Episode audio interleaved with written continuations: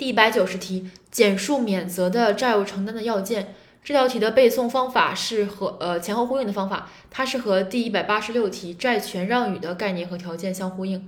这个要件呢，就是在债权让与的3个要件的基础上加一个得到债权人的同意，所以有债权、有合意、有可让与性，加一个合意，即有债权、有合意、有可转移性、有可移转性加一个同意。一、有债权，需存在有效的债务，这里是债务。二、有合意，需有以债务移转为内容的协议。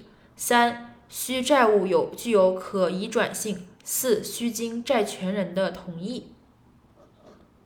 所以就是有债务、有合意、有可移转性，加一个债权人的同意。